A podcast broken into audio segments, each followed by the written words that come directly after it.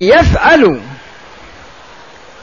الأمر المحرم ويجعله يؤسسه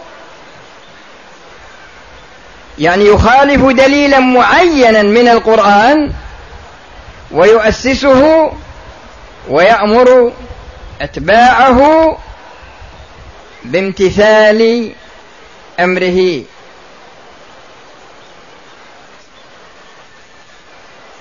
وقد ينشئ أمرا. لم يأت فيه أمر في الشريعة ولم يأت فيه نهي في الشريعة. إلا من ناحية العموم من ناحية عموم النهي. من ناحية عموم النهي ومن ناحية عموم الأمر بطاعة الله وبطاعة رسوله صلى الله عليه وسلم. لكنه لا يدل عليه دليل معين.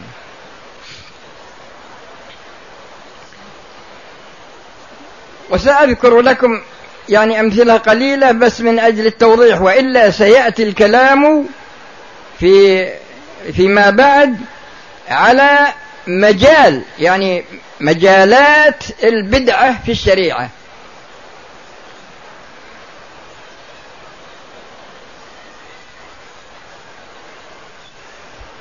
سيأتي هذا إن شاء الله. لكن الشخص عندما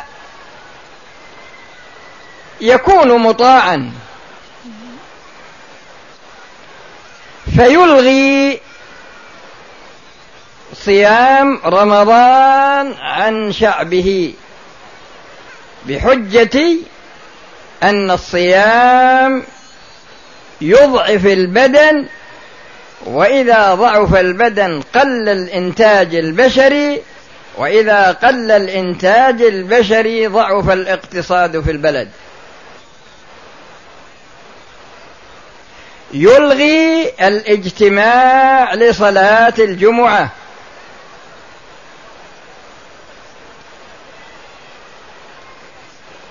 يصدر قانونا بإلغاء الحجاب. يصدر قانونا بأن المرأة إذا ارتكبت فاحشة الزنا فليس لزوجها الحق في أن يحاكمها ويعمم هذا على شعبه.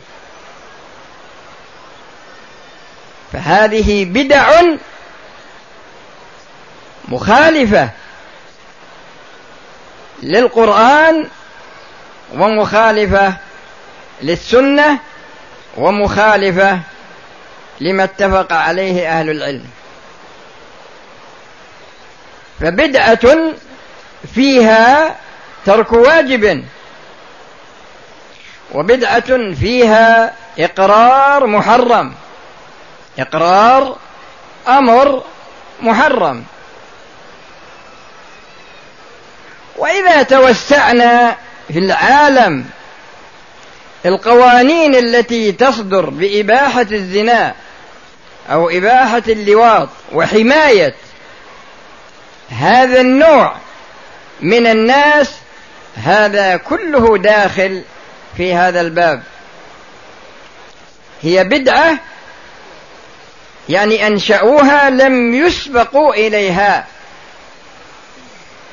وهي مخالفة لما دل عليه القرآن ودلت عليه السنة.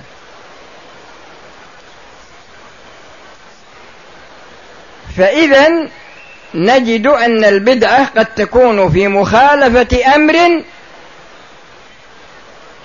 وقد تكون في مخالفة نهي وقد لا تكون في مخالفة أمر ولا نهي ولكنها تشريع ابتدائي. تشريع ابتدائي ما أنزل الله به من سلطان.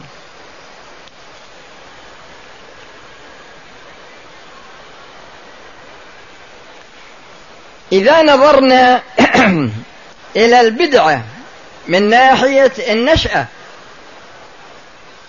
وجدنا أنها نشأت في عصر الرسول صلى الله عليه وسلم. ولهذا نبه الرسول صلى الله عليه وسلم على هذا الأمر. لأن الله جل وعلا عصمه فيما يبلغه عن الله جل وعلا.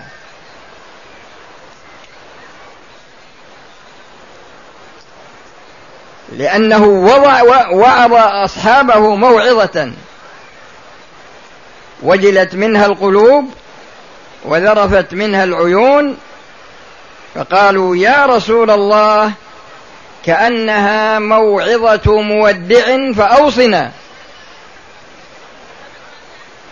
فأوصاهم بكتاب الله وبسنة رسوله صلى الله عليه وسلم عضوا عليها بالنوادذ وإياكم ومحدثات الأمور فإن كل محدثة بدعة وكل بدعة ضلالة وكل ضلالة في النار.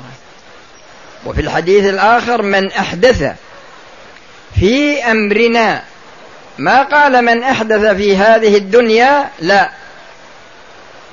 قال من أحدث في أمرنا. والأمر هنا يراد به التشريع. ولا فرق في ذلك بين أن يكون الإحداث إلغاء حكم أو إنشاء. أمر يلحق بالدين وليس منه. فتدرج فتدرجت نشأة آه، البدعة من عصر الرسول وعصر الصحابة وجاءت في عصر التابعين حتى نشأت الفرق الضالة. فجميع الفرق الضالة مثل المعتزلة ومثل الجهمية ومثل المرجئة ومثل الخوارج جميع طوائف هذه الطوائف كلها داخلة في نشأة البدعة. وإذا نظرنا إلى هذه الفرق وجدنا أن كل فرقة ضالة فيما سبق تجد لها وارثا في عصرنا الحاضر. والرسول صلى الله عليه وسلم حينما ذكر الفرق ذكر افتراق اليهود وافتراق النصارى وقال وستفترق هذه الأمة على ثلاث وسبعين فرقة كلها في النار إلا واحدة. قالوا من هي يا رسول الله؟ قال من كان على مثل ما أنا عليه اليوم وأصحابي.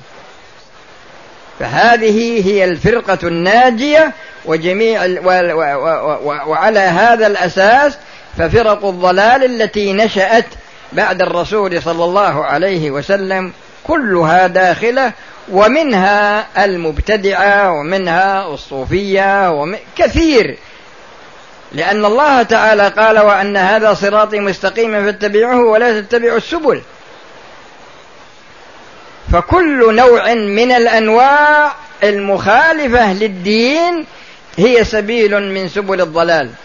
وكل سبيل من هذه السبل تجد له سالكا. كل سبيل من هذه السبل تجد له ساكنا. ولهذا شرع الله للإنسان في صلاته سبع عشرة مرة في اليوم والليلة. يقول اهدنا الصراط المستقيم. اهدنا الصراط المستقيم. هذا هو الذي قال الله فيه وأن هذا صراطي مستقيما. وهذا هو الذي قال الله فيه لنبيه حينما قال صلى الله عليه وسلم شيبتني هود وأخواتها. يقول العلماء الذي شيبه من هود هو قول الله جل وعلا فاستقم كما أمرت. فاستقم كما أمرت. ومعنى ذلك أن الوحي التعبدي الذي نزل من السماء بلغه الأمة من جهة وأعمل به من جهة أخرى. والمبلغون هم المأمورون بقوله وأن هذا صراطي مستقيما فاتبعوه. فأنت يا عبد الله ملزم بسلوك هذا الطريق. ثم استمرت نشأة البدع إلى عصرنا هذا وسأذكر لكم يعني فيه آه، يعني عنوان من الكلام سيكون هو عبارة عن بيان المساحة التي تشغلها البدعة من الشريعة هذا من جهة. ومن جهة أخرى ذكر أمثلة كثيرة في هذا الموضوع لكن سيكون في درس قادم. فتبين لنا هنا أن الله سبحانه وتعالى كذلك رسوله صلى الله عليه وسلم حصل منهما التحذير من البدعة. وتبين لنا معناها وتبين لنا نشأتها على سبيل الاختصار. الأمر الرابع هو ما هي أسباب البدعة؟ ما هي الأسباب التي تنشأ عنها البدعة؟ الله سبحانه وتعالى خلق الإنسان ومن حكمته أنه جعل الإنسان يتكيف. لكن هذا التكيف حسب رغبة الإنسان. ورغبة الإنسان التي حصلت عنده هي متطابقة تماما مع ما في اللوح المحفوظ. وعلى هذا الأساس أنا جبت أتيت بهذا الكلام هو من أجل ألا يقول شخص في نفسه. أنا مجبر على هذا العمل. وهذا مذهب الجبرية الذين يسلبون العبد قدرته.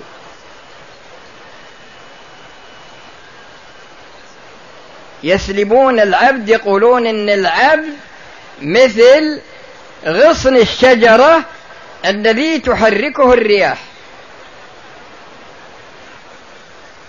فهو مجبور على فعله وهذا ليس بصحيح. والحقيقة هي أن الله خلق الإنسان وأودع فيه قدرة وجعل فيه الاختيار. إنا هديناه السبيل إما شاكرا وإما كفورا قد أفلح من زكاها وقد خاب من دساها. لمن شاء منكم أن يستقيم. فالله خلق الخلق خلق بني آدم ولكن هو عالم بما يعمله كل شخص. هو عالم بما بما يعمله كل شخص حتى ينتقل من هذه الحياة.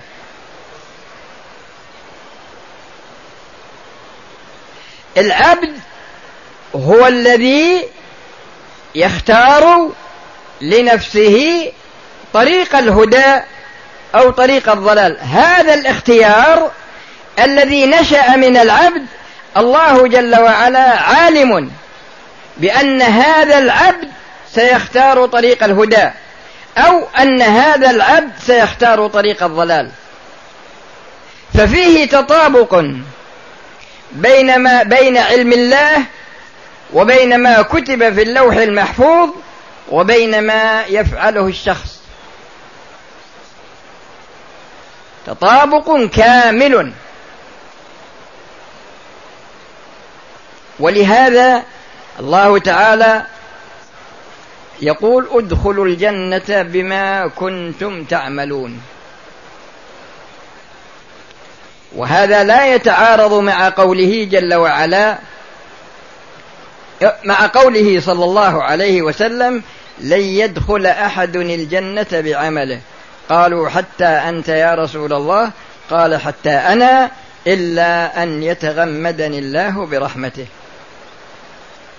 الغرض إن ما فيه تلازم حتمي.